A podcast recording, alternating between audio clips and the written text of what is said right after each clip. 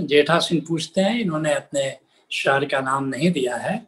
कहते हैं क्या ध्यान से हमें बाहर सफलता मिलती है या सिर्फ़ मन को शांति मिलती है? ध्यान से हमें बाहर बाहर भी सफलता मिलती है अथवा सिर्फ़ मन की शांति मिलती है? अब देखो, प्रश्न देखो। सिर्फ़ मन की शांति, जैसे बहुत छोटी चीज़ हो, अरे, मन की शांति मिल गई तो तुमको और क्या पाना है? मन की शांति क्या इतना आसान है? मन की शांति के लिए तो सारी दुनिया पागल है। किसी तरह हमको शांति मिल जाए और मन की शांति मिल जाए मिल गई तो सब कुछ मिल गया। फिर तो सब कुछ मिल गया। आ, जैसे गौतम बुद्ध कहते हैं बड़ी प्यारी बात कहते हैं कि गौतम ने गौतम ने कहा भिक्षुओं सुनो मन ही सुख दुख का मूल अहो।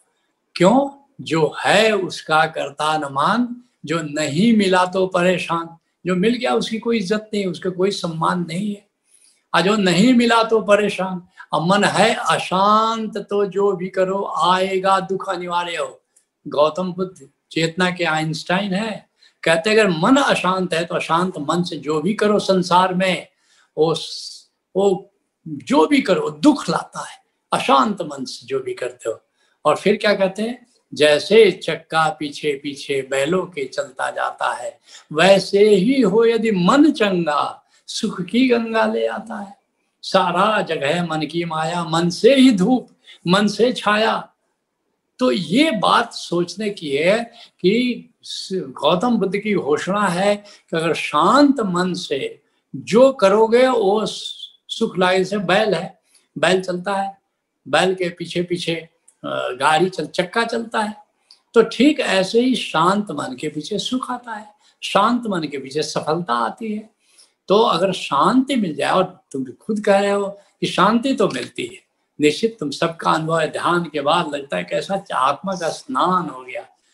बिल्कुल निराकार में तुम पहुँच जाते हो, निराकार से जुड़ जाते हो और क्योंकि अशांत विचार के तल पर हो, अशांत आकार के तल पर हो, निराकार के तल पर तो कितनी शांति है गहरी। और फिर क्या होता है? जब शांत मन से संसार में जो भी करते हो, निश्चित रूप से वह पीछे पीछे सुख आता है और सुख ही नहीं आता है। सुख पर ही नहीं रुकते हो। ध्यान को और आगे बढ़ाओ तो आत्मा को जानते हो, आत्मज्ञान मिल जाता है। और साक्षी साक्षी का अर्थ हमेशा आत्मस्मरण में जियो। है भाव में जीव, आत्मा तो सबके पास है। बाकी चीज़ें तो आज है, कल नहीं है।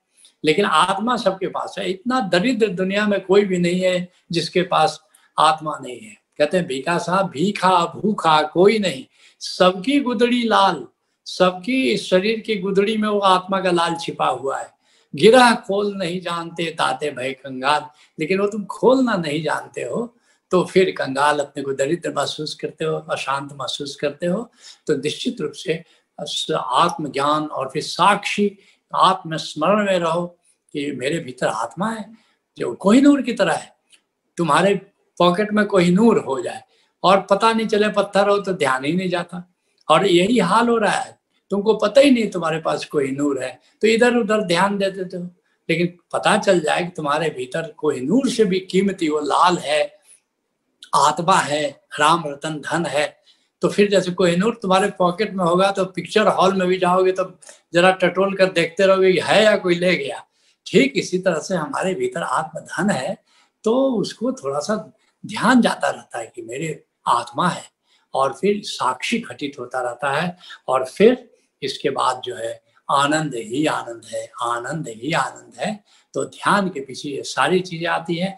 चलो तुम्हारी भाषा में अगर कह लेते कि सिर्फ़ शांति मिलती है, चलो सिर्फ़ शांति भी मिल जाए तो संसार में तुम सफल हो जाते हो।